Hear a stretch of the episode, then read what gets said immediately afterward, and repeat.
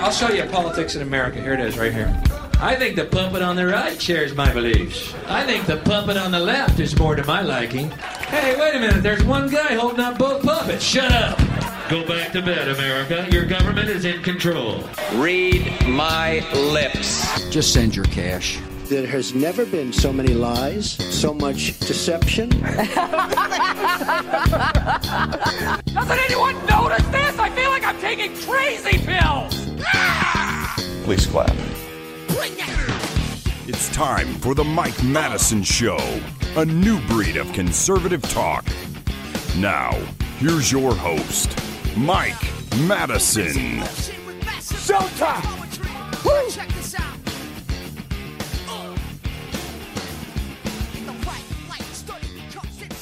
All right. Good morning. Welcome to the Mike Madison Show here at 1039 WYAB. Thanks for joining me. Hope everybody had a nice Thanksgiving as we kick off the holiday season of the year. Uh, It is going by quick. I, once again, I know it's with age, but I cannot believe we are about to the point where 2023 is over. And as much as many of us would like to say good riddance to 2023, Oh, the prospect of what 2024 can hold for us, uh, at least politically and uh, geopolitically around the world, is eh, a tad bit terrifying. So let's enjoy this holiday season. Focus on what's important, which is your friends and your family and a good quality of life that you can muster in spite of, in spite of uh, our government. I wanted to. Lots to go over between today and tomorrow. But I really wanted to focus in uh, today a little bit, kind of a harken back to my Hump Day Health segment that I did here for six years, where I implored people to take control of their health, to look for natural remedies to diseases, look for ways to improve the quality of the food that you consume, and you will find that the quality of your health outcomes is dramatically better as well and and I ran across I ran across a series of clips. I'm going to play some from PBS today. And we're, we're going to kind of take a look at what is really outside of politics, although these things really can't be divorced. When you understand the capture that our government has to corporate interest and more than anything, the pharmaceutical industry. I don't know, maybe it's neck and neck big pharma and the military industrial complex. They really control the soul of America. It's up to us to take it back on that note as well. Probably in tomorrow's show, we'll take a look. Javier uh, Milei. Uh, that's how I'm choosing to say his name. I don't know. I've even I've even really heard it said, uh, but the new Argentinian president, the libertarian down there, I got to tell you, some of his his very first moves have got me uh, you know, not not thrilled, but also some of his uh, quick announcements are pretty exciting too for a libertarian. The most important thing about Javier Milei, which I will say every time, as I explained last week, I'm suspicious of any politician. I do not fall in love with politicians. I wait to see what they actually do. But the, the beautiful thing about what happened in Argentina is that the, the people chose something dramatically different than what they've had before. We have yet to do that here in the United States. The closest we got might have been Ross Perot back in what was that, 92? With the Reform Party, where he was polling in the 20 somethings. That was the closest we've come from extricating ourselves from this Republican Democrat control in this country for, I guess, at least a century. I don't, my, my historical knowledge past about a century. The founding of the Fed in 1913, that's about as far back as I go. A lot of people think that Trump is the big rebuke of the system. That's an interesting thing to, to vote for a New York City billionaire who's been playing the political game his whole life and think that he's the big change maker. Even after four years, you know, I got to tell you, I'm going to start this show off with something that's not wildly popular, I guess. But I saw the people of South Carolina. Uh, he uh, Donald Trump went to the South Carolina Clemson game, I guess. I haven't seen it yet, but I, uh, I've seen clips of him coming in. The media tried to portray it as he was booed. I got to tell you, I didn't hear any boos. I heard a lot of cheering. But because I am an outsider, an observer, and wildly different than most people you hear on the radio, the first thing I thought when I heard people cheering for Donald Trump at the South Carolina Clemson game was, isn't this the guy that locked down our country? And he did. A lot of people will say, no, that was the governor's, but I've played clips on here. I keep them on my evergreens file where Donald Trump says, "No, I locked it down. The buck stops stops with me." He was mad at governors that were trying to open up early. And so I hear an entire stadium full of people cheering for the guy that shut down the United States of America for a disease that was 99.99% survivable for damn near everybody in that stadium. I don't get it. But anyway, we'll talk more about that tomorrow. I do want to get into some of the health stuff today because there is a scam being run on us, not on me, hopefully not on you, particularly if you were a consumer of the Hump Day Health segment for the six years that I did that here at the station. And now Allison Noe has got her own natural health segment that she does. Uh, I guess that's Mondays from 9 until 10. I hope that you listen to that as well. She's a wealth of knowledge, more qualified actually to host a segment like that than I was. But in, to harken back to that, you know, particularly with Thanksgiving being, I, I meant to do this before Thanksgiving because it's such a big food day, but I knew I was going to be constrained on time. And I also realized that the show was going to air the Wednesday before Thanksgiving. Everybody had already made their food choices. I wasn't going to change any minds on anything the day before Thanksgiving, but I, I wanted to play uh, a couple of clips first from uh, PBS, and then actually a letter that a listener wrote into another show uh, explaining what they have experienced in this bizarre pharmaceutical experiment they are doing on mankind. And I'm not talking about the COVID shot. If people ever really truly understood, you know, I've said many times, particularly on my health show, that uh, genetically modified foods the foods that were able to be coated in Roundup, they're really very new. The mid to late 1990s is when they first started using Roundup ready foods, meaning they were spraying all your food or yeah, the big crops, corn, which is in everything, soy, which is in everything. They started spraying that with this Roundup herbicide. So, my children born in 2001, and anybody who's got kids who were born from the mid to late 90s until now, this is a, a grand experiment on them. We'll see how their health outcomes end up because this has never been done before. So, there's a lot of new things uh, that, are, that predate the COVID vaccines. As people know, I was railing against the pharmaceutical I mean, statins, HPV Let's look, let's look at the HPV vaccine. Do people understand that the HPV vaccine has not even been in existence long enough to know if it's effective? The HPV vaccine is what they tell you to give your young girls and your young boys, and now they're trying to expand their market into uh, older men and older women into their 20s from the marketing that I've seen. This is to address uh, cervical cancer. Cervical cancer, which strikes most women, uh, my understanding being in their 30s or 40s. So the little girls who were getting this shot at age 12 have not even gotten into their 30s or 40s to have known if this thing even works yet. And it has been, prior to the COVID vaccine, one of the most dangerous shots that has ever been put out into the public. More adverse reactions. Guillain Barre was a big syndrome that they saw with that. POTS, I forget what that stands for. A lot of bad side effects to the HPV vaccine, and they don't even know it. There hasn't been enough time since the thing's been introduced to know if it actually stops cervical cancer. And when it comes to cervical cancer, Many of the experts, many of the doctors who have been working in this field for a long time say basically, look, if you get regular checkups, we catch that stuff so quickly it can be treated anyway. But no, they had to roll out basically an experimental shot.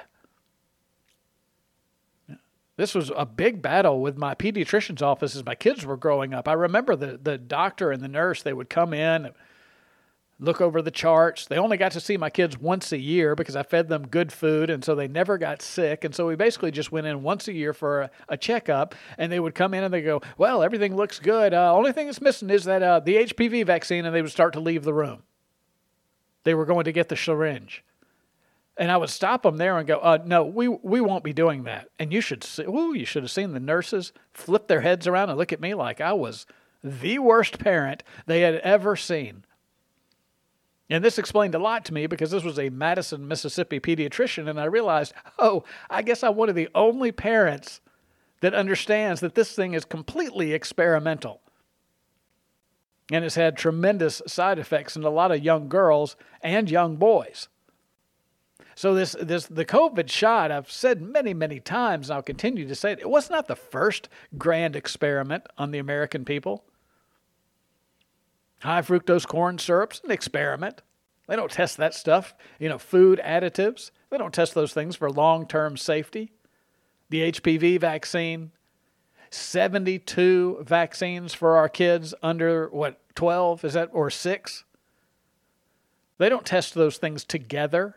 They don't even do placebo trials for regular vaccines. They do the vaccine versus a non vaccine, but it has the adjuvants in it, things like aluminum or thimerosal. So they don't even do actual placebo trials on these things. So the COVID vaccine is just is just one in a long list of experiments they've been doing on the American people to include SSRIs and antidepressants. Now they've been around for a while and I don't know about you. I look around the country, we don't feel I don't get the sense that we're real happy. now, uh, antidepressants, there may be some severe cases where it's helped, and I would imagine anybody who's listening to me who's taking the things, and I'm not mad at you. I'm really not mad at you. They become so mainstream, so they, they dish them out like candy. I even told you I took an antidepressant for about a month for no real reason except that it was so easy to get and you know, I was going through a lot of stress at the time, and so I even took an antidepressant. It did nothing to me. It, it didn't. I, I didn't like it. It didn't help. I was just going through some stress. The fact that a doctor told me, "Oh, maybe you should take an antidepressant." This was back before I woke up. But no bigger experiment on the American people than a bunch of psychotropic drugs. And, and always keep in mind this little fact that's so inconvenient to the narrative, which is the antidepressants, the SSRI, that's the, what is it, serotonin reuptake inhibitors, these things, they are designed to counter a chemical imbalance in your brain that they can't even identify or test for. They just made it up. Oh, if you're sad, you don't want to get out of bed, don't look to the food. Maybe you're just burning yourself out with horrific food and chemicals. No, they just say, we're going to classify that as an illness. We're going to call it depression. And we think it must be a chemical imbalance in your brain. So we're going to give you something to monkey around with those chemicals in your brain. I have played clips on this show from a psychiatrist, psychologist convention where somebody met these psychologists and psychiatrists out on the street and said, What exactly is the chemical imbalance in a brain that an SSRI is designed to fix? And every single one of them said, Oh, there's, we, we don't know that that's the case. There's no test for that. We're just assuming. These things seem to help some people, so we're just prescribing them. They're monkeying around with the chemicals in your brain to address a problem they can't even identify or test for. They can't measure it. They just say it's so. So, SSRIs are another grand experiment that has been done on the people of America. And as I said, doesn't feel like it's going real well. if social media is to be believed, I, don't feel like we're a real, real happy go lucky people right now. Anyway, so we're going to talk a little bit about that and then tying that in with the new the new class of drugs that they are trying to turn into a big fad through all their native advertising. And if you understand what native advertising is, you know what a commercial is, right? You know that you're being sold something when you see a 30 second spot on a news channel. You know, they're trying to sell you insurance, they're trying to sell you a car, they're trying to sell you whatever. But a native ad is the more nefarious advertising, in my opinion. It's when they bring on doctors, scientists, And they do what look like interviews in the middle of a news show to talk about some of these pharmaceuticals and how great they're doing. They've been doing a ton of this native advertising, meaning they bring on doctors and scientists, dietitians, to talk about the great benefits of these, what are they called, semaglutide, the, uh, the Wegovy's, and the Ozempics. And they make it sound like it's a news story, but it's actually a paid it's a paid spot by Big Pharma just couched as a story. A lot of times when you see these things, if you time them out, a lot of these stories are about two minutes long. Right at two minutes long. If they go much longer, they let the story fall because Big Pharma only paid for the two minutes in the broadcast. And they use their medical correspondent, chief medical advisor to the news channels to to tell you these things, that's where all the money is. That's where they make their real money. These doctors that are constantly on mainstream news, corporate news, big pharma news. So you hear a little bit from them, but there was a really, really weird tie in that I will give credit to another show for uncovering, but I have to pass along to my listeners, should you not have ever heard this before, the tie in between these antidepressants and these new weight loss drugs. It's a vicious, vicious circle, a hamster wheel that they're putting you on. I'll show you what I'm talking about when we come back. Stick around. Don't stop me now. Don't stop me. Cause I'm having a good time, having a good time. shooting star leaping through the sky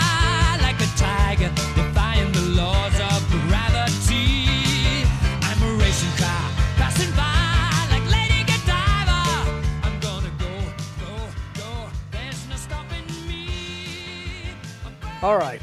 So there is a full court press going on right now to convince the American people that you uh, that obesity is a disease and you need a medication to overcome it. Uh, nothing for 98% of the people out there could be further from the truth. They have fed you food that is making you fat and lethargic for decades, myself included, at a time. And then they, when the consequences become so obvious, so many people battling their weight, they'll never tell you the truth about the food. They will introduce a new pharmaceutical product to you. And the new class of these things are these semaglutides, the Wegovy's, the Ozempics, and there's a new player coming on the scene. I can't recall the name right now. I think they may cover it in one of these stories, but I am here to tell you they are trying to put you into a serious trap. So I'm going to start this off with uh, this is from a PBS segment about this class of drugs and something that they're now trying to label food noise. Not, not just cravings or food addictions. You understand all of those foods that you get are making you addicted. They actually use chemical combinations to addict you. Every time I see a bag of flaming hot Cheetos, I just think, man, Ain't no farmer come up with that. That's a scientist. That's a lab. They are combining all kinds of things to trigger your taste buds and your dopamine receptors to try to get you hooked on that kind of chemical garbage food. And so they are introducing now not cravings, not problems with your but they're it's it's food noise. It's just this this psychological problem of hearing hearing about food in your head when you shouldn't be. Drugs like Wegovy and Ozempic are two medications that have become popular for their weight loss benefits, and their increased popularity has put a spotlight on terms like food chatter and food noise. It's the idea of being preoccupied with food or eating. And while the medications can come with a hefty price tag, patients say the drastic change in their relationship to food is worth it. And as a popular hashtag on social media, thousands have been sharing their own stories about food noise and these GLP 1 medications like Ozempic. Do you know what food noise is? Food chatter, emotional chatter? I'm Dr. Karla. Dr. Karla Lester is a pediatrician and an obesity physician. She's been looking at the relationship between food noise and these medications. Thank you. So, first off, I'd like to ask you if you could define what food noise is according to physicians and what causes it. Food noise or food chatter isn't a medical term per se, but these are patients. This is just something we made up. this it's not a medical term. This is just something that we it's it's great marketing for our drugs. And this woman is a pediatrician. People, you really need to interview your pediatricians. If you've got young children all the way up through teenagers, you need to really understand what motivates your pediatrician. It's not easy to find a really good one, I'll tell you that. I, I, didn't have one that was great, but the I didn't really need one because I handled everything myself. And my kids were healthy. They went in once a year for a checkup. But boy, you need to be, oh, man, you need to find a good pediatrician before they just totally destroy your children's long term health people who experience kind of constant noise in their brain. So they have a constant craving mind for food. So it's despite hunger and it doesn't necessarily relate to their weight either. So their food cravings kind of rule the day. They may have just eaten and they're looking forward or thinking about the next meal or the next snack. And as patients are being started on medications like Ozempic, like Wegovy, like Mounjaro, for the first time in their lives, they're experiencing a quiet mind. They're going throughout their day without this constant food noise, food chatter. So there you go. Oh, this is the this is the key for it. If you're constantly thinking about food, don't pay attention to the addictive nature of the foods that they're feeding you. You just need one of these drugs that'll take care of it for you. They continue. For some people, the food noise is constant. For some, it's non existent. Is there some biological reason that some people experience different amounts of food noise? Well, I believe that there are a few reasons why we experience it. Number one is I believe our since our bodies are adapted to keep us basically exactly where we are, the status quo. So somebody who has insulin resistance, a patient who's struggling with obesity will have more of those hunger cues, less of the fullness cues, and so they may have more of the food noise and food chatter throughout the day. So biologically, we need to give ourselves a massive break because it's it's physiologic, it's brain science. Our bodies were not meant to be exposed to high levels of insulin and for sure not persistently high levels of insulin. So over time, the body adapts and becomes resistant to it, which creates higher levels of insulin. So we know that we have this addictive trifecta of refined sugars or processed carbohydrates with trans fats and salt that create addictive pathways and powerful cravings in our mind. And so humans are highly in tune with our senses. So just a visual cue, smelling it, somebody cooking, hearing it, that will induce craving pathways in the brain that will create more food noise and food chatter throughout the day. So this is this is what a lot of people struggle with, and and this, this is really sad. It's really sad if if people are going through this. Now, I would imagine maybe I experienced this before I changed my diet. If you want to stop cravings and constantly being hungry and looking for food. Let me explain this to you real quick. I, I, think this, I don't know if somebody explained it to me this way or I came up with it. I honestly don't know. I, I, I have studied so much about the, the food, air quotes here in the studio, food that we eat. But basically, you shovel stuff down your, down your throat it goes down into your body, and your body looks through it. It just peels through it. It's looking for all of the nutrition that it needs to properly work. And when we're feeding it a bunch of garbage, it just goes through everything. It goes, There's nothing here I can use. Keep eating. Keep eating until you give me what I need. You know, I need to repair some stuff. I need to give you some energy. I need to fuel your mitochondria. I need to keep the brain pumping. And nothing that you just gave me was of any benefit whatsoever. So give me some more. And then people eat more garbage and the body goes through it, through it and says, "Nope, oh, still no nutrition. We got, we got a little bit here, a little bit there, but still not enough. Keep eating until we, you know, this is what is going on. The food is so devoid of any nutrition that your body is just telling you to just keep eating until it can finally get out of your food what it actually needs to operate. This is one of the the mechanisms that's in play. The other is things like diet sodas, which they prove they have proven actually make you crave carbs. It's uh, just one of the biggest scams on the American people. These diet sodas actually create diabetics. Number one, because your body doesn't recognize this artificial sweetener, doesn't know what it's dealing with. Number two, it makes you crave carbs, which makes you gain weight, which makes you insulin resistant, which creates diabetes. And people just guzzle these diet drinks down by the gallons, thinking that they're doing something for their health. I know you're trying. It's just that they've sold you another bill of goods. But uh, anyway, one one more clip from PBS. Uh, this is basically, like I said, this is a native ad.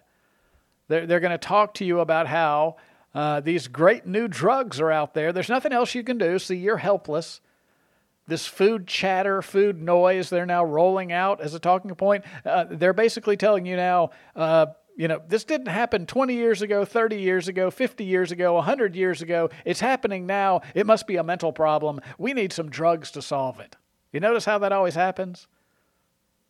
Go back and look at pictures of uh, people on the beach in 1968. A lot of people out there in very good shape. there, there wasn't a gym on every corner. Nobody's doing CrossFit in 1968, but they're all slim and trim and pretty much normal weight, the vast majority of them. And they are, I guess they weren't suffering from food noise. It's just, oh, this is so sick. So, this becomes the sales presentation part of this news story on PBS. And again, I'm a libertarian. I don't think any government money should be going to any uh, radio station or any television station, this idea of public radio. Plus, if you ever watch these things, you'll see at the end of every one of these things, they say, sponsored by Atmos Energy, the Rockefeller Group, the Carnegie Foundation. They get a ton of private money I don't know why they need anything from us taxpayers in the first place, but let me just say, uh, they are dealing uh, these these these public radio stations. They're just doing the bidding of the sold out big pharma government. So then, why do certain types of medications, like GLP one medications, affect how food noise is perceived in the body? Well, the GLP 1 medications have a lot of effects in the body because we have GLP 1 receptors in many parts of our body. So, how it works is we, we've got these receptors in our body that have just been waiting throughout all of our. all of humans' time on Earth, it's just been waiting for this drug. I guess this receptor wasn't doing anything naturally, right? Of course.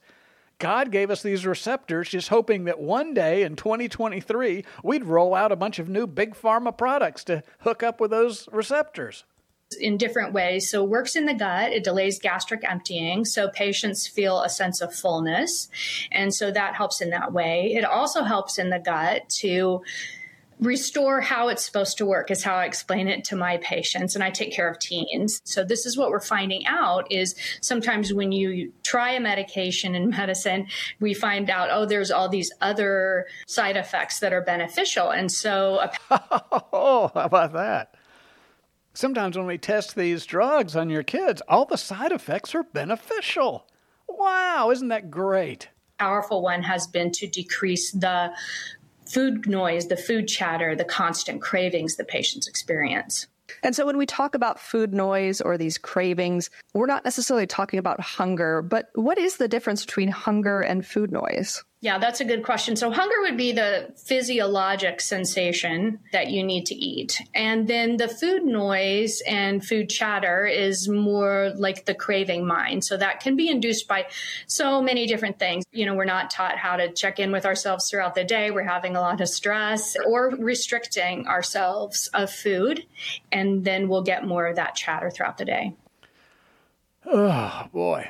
So, I got to take a break. When I come back, I'm going to play a clip from a, a, a, podcast called The No Agenda Show, where they've got a lot of people that contribute to that show, and one of their listeners wrote in to try to explain this this idea of food noise. Because it basically it sounds to anybody who's just, just a regular old craving, right? We we know as much as we love to judge addicts, people who are addicted to drugs or addicted to porn or whatever, the vast majority of people are sugar addicts. We are we are so addicted to, and so many people are addicted to these garbage foods. I'll admit there's times that I, I'll dive into them, and it takes me a, sometimes it takes me a couple of weeks to go, Mike, what are you doing? You're getting sucked in again, and then I got to radically change my diet to get that crap out of me.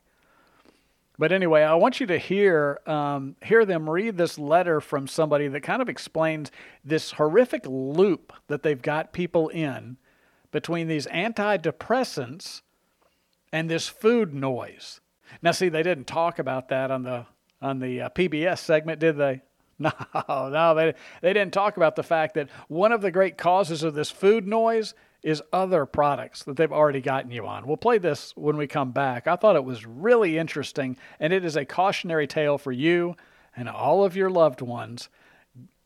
This this is not the way. This is not the way to health. This is not the way to happiness, and it is only a matter of a couple of years until we realize the horrific effects of these new class of air quotes here in the studio weight loss drugs. They are a disaster in the making. You need to steer your loved ones away from these things.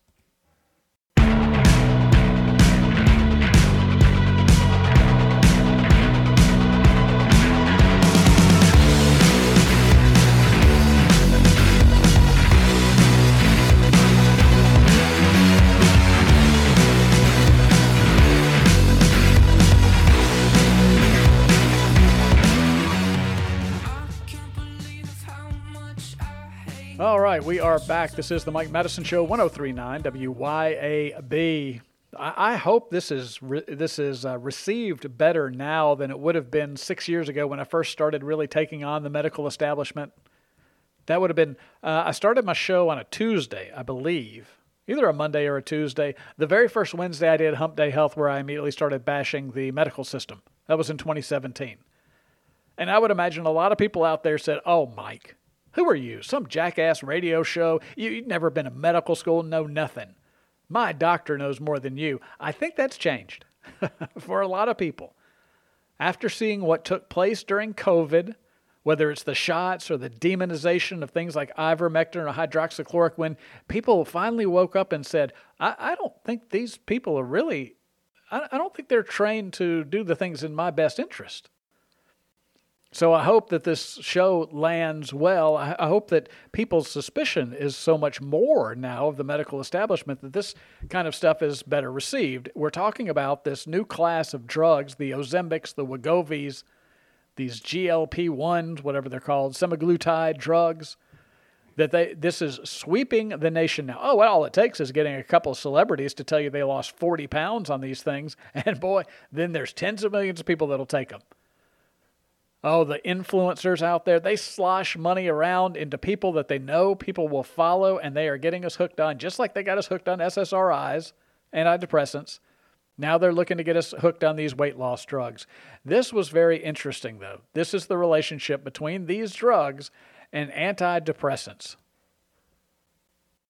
Uh, but I got an interesting note from one of our producers, and that's in regards to uh, Ozempic, Wegovy, uh, Deathbound, and uh, and all the others. And it relates to this. Uh, we have heard many times that people who are on antidepressants, I'm just going to say SSRIs, but it, you know, I think it's all under the same basic family, that these make you gain weight. And I always thought that it that these anti because you know the antidepressants supposedly also make you uh, you lose libido, which is great because then we can you know prescribe uh, uh, ED drugs.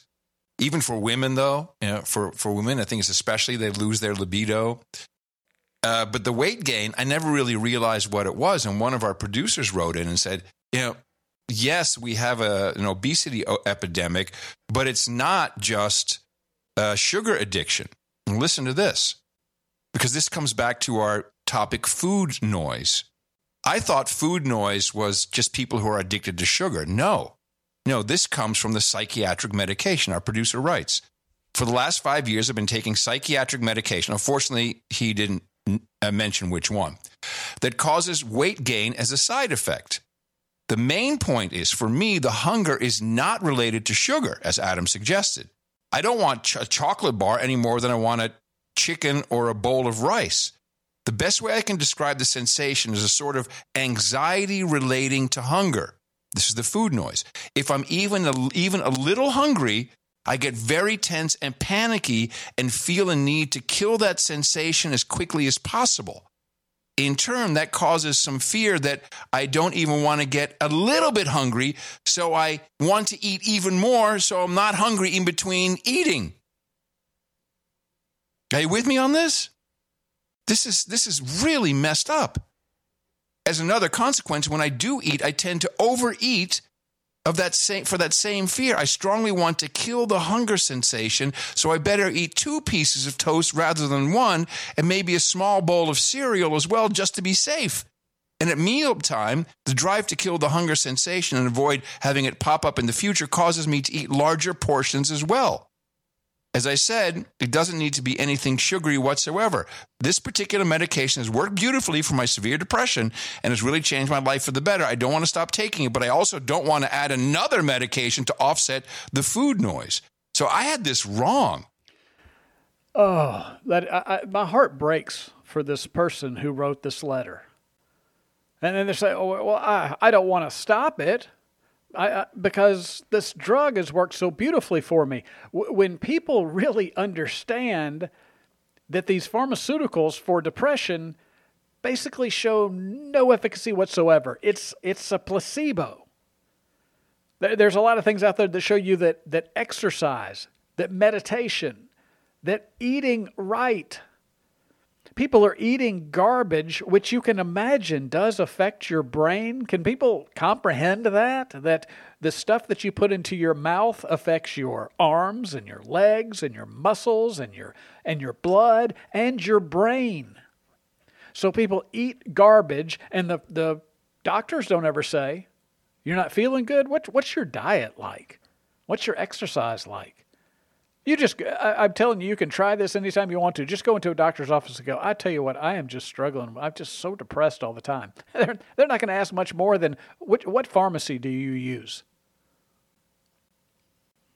And, and so this person doesn't isn't armed with the idea that you don't you don't need that SSRI in the first place. He says it's worked beautifully for his depression. Now, there may be some extreme cases where these these drugs are effective, and I, am not mad at anybody who's taking these things. As I told you, I took them for about a month one time too. Just didn't do anything for me. I just felt stupid. To be honest with you, I felt kind of weak. Not physically weak. I felt mentally weak. I was like, I'm taking a pill because I'm under a lot of stress. I just I need to manhandle my life, what's going on right now, and fix it. So I just dumped these things. Thank God this is before I knew anything about them. So I'm not mad at anybody who does it. But the, the fact is, your nutrition is playing a part in your depression in the first place. And then they put you on these drugs. And then it causes you to gain weight. And it probably makes you depressed to realize you can't fit in your clothes anymore and that you're not looking as good as you used to. So maybe they need to stack another antidepressant on it. But while you're at it, if it's the weight gain that's got you so blue and, and glo- uh, gloomy, Let's put you on one of these weight loss medications, which will create food noise. I mean, well, it's actually it's antidepressants that cause the food noise, so they can put you on the weight loss drugs. Now, the weight loss drugs also have got these these side effects that they tell you, just like uh, with the shots, really rare. I'm sure they would call these uh, weight loss drugs, air quotes here in the studio, safe and effective but they do come with some side effects. And I believe one of those side effects is it can make you depressed and suicidal. So you can go to, back to your doctor after you've lost a few pounds and say, well, now I actually feel uh, thinner, but I'm more depressed. And you know what they'll probably do? They'll stack another pharmaceutical on top of that first antidepressant you had. Now, I, I know there's a lot of people out there that will listen to this show and say, but Mike, you don't understand me. I need these things. They're working beautifully for me. What I'm trying to tell you is you don't need any of it. You need to learn about food, learn about its relationship to your brain and your relationship to your weight, and you can fix all of this stuff yourself. I got to take a break. I'll be right back to finish up.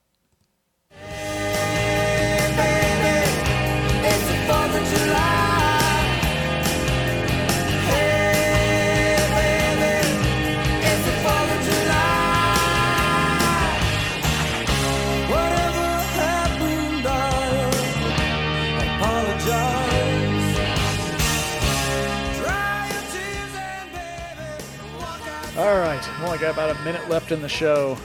I just can't sit back and watch this stuff happen any longer. If you, if you haven't caught on to the big pharma game by now, I don't know what I'm saying is going to make any difference, but if there's anybody out there who goes, maybe I don't want to try the new latest craze of the drugs, these new weight loss drugs.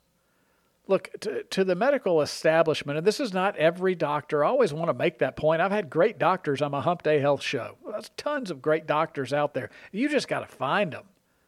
A little bit of a needle in a haystack situation with those. But to the medical establishment, you are a customer. They call you a patient. Oh, they call you a patient, and they may make you feel better when you go in and you come out. It's just that down the road, you're going to feel worse. But they'll have a pill for that too. These weight loss drugs, I've sat on it for months, really not kind of doing a dive into it. So I wanted to make sure that I got to one here. But this is a fool's way to go right now. Hey, you can go back. Uh, I do podcast the show, The Mike Madison Show. You can go find it on podcast. Just go back and just find my Wednesday shows. You can scroll through. There are, I guess, now hundreds of them. And, and I tried to title them with what I talked about, but you don't even need me. Go to YouTube, look up Dr. Berg, Dr. Mercola. You know, there's a bunch of great Dr. Dr. Mark Hyman. You can get control of your health without any of these medications. And these new ones are like a grand a month, a $1,000 a month. I'll just tell you right now for $500 a month, I'll give you my personal cell phone number and we'll have a call once a week for an hour. How about that? And I guarantee that your results will be better than what you're going to get from Pfizer or AstraZeneca or whoever's putting out this new weight loss garbage. Beware. That way lies tears. That's all the time I got for today. I'll see you tomorrow. Bye bye.